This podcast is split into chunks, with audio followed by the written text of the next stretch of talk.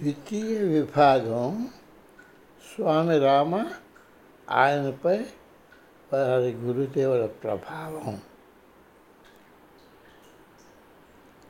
అధ్యాయం ఒకటి గురుదేవుల గురుదేవులు బెంగాలీ బాబా.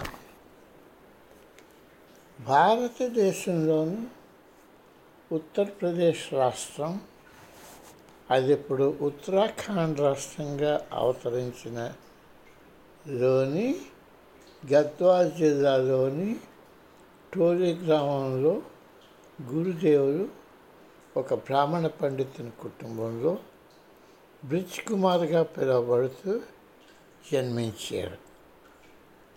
అతని తల్లిదండ్రులు ఆయన చిన్నతనంలోనే పరమపదించగా ఆ గ్రామస్తుడు ఆయన్ను తన గురువుగారు తీసుకొని వెళ్ళడానికి వచ్చే వరకు పెంచారు. బాబాయి బెంగాలీ బాబా అని పిలువబడే బెంగాల్ రాష్ట్రానికి చెందిన మహాయోగి ఋషిశ్వరుడు అయిన ఆయన గురువుగారు అతనిని ఎంతో ప్రేమించేవారు.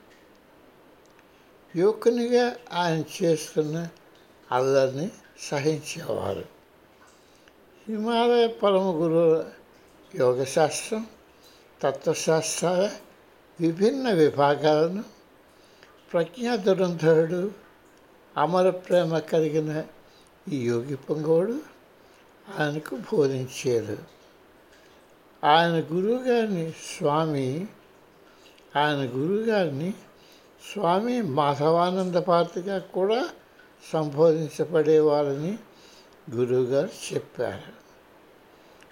ఆయన గురువు గారిని స్వామి మాధవానంద భారతిగా కూడా సంబోధింపబడేవారిని గురువుగారు చెప్పారు.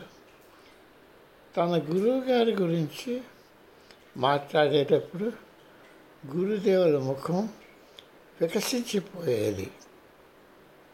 కాన్పూర్లోని డాక్టర్ సునందాదేవి గారి ఇంటి నుండి సంపాదించిన గురువుగారి ఏకైక ఫోటోను గురుదేవులు ఎంతో జాగ్రత్తగా దాచుకునేవారు. ఏదైనా విజ్ఞాన విభాగానికి సంబంధించిన విషయాలపై కానీ ఒక ప్రత్యేక అంశాన్ని విపులీకరించవలసి వచ్చినప్పుడు ఆయన తరచుగా వారి గురుగారి గురించి మాట్లాడేవారు.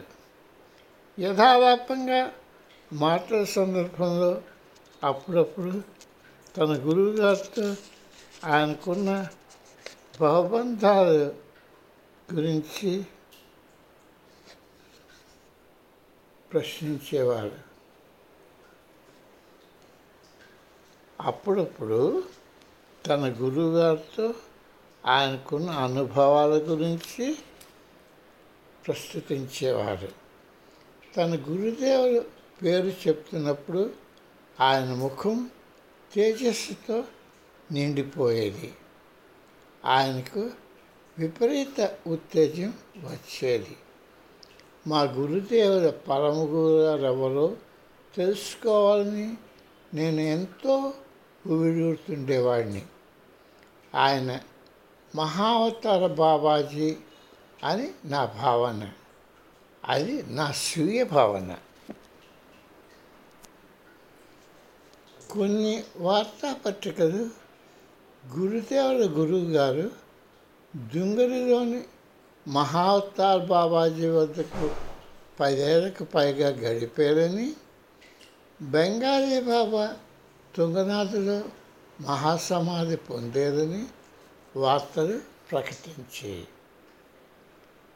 గురుదేవుడు తన గురువు గారిపై సంపూర్ణ నిబద్ధత ఉండేవాడు.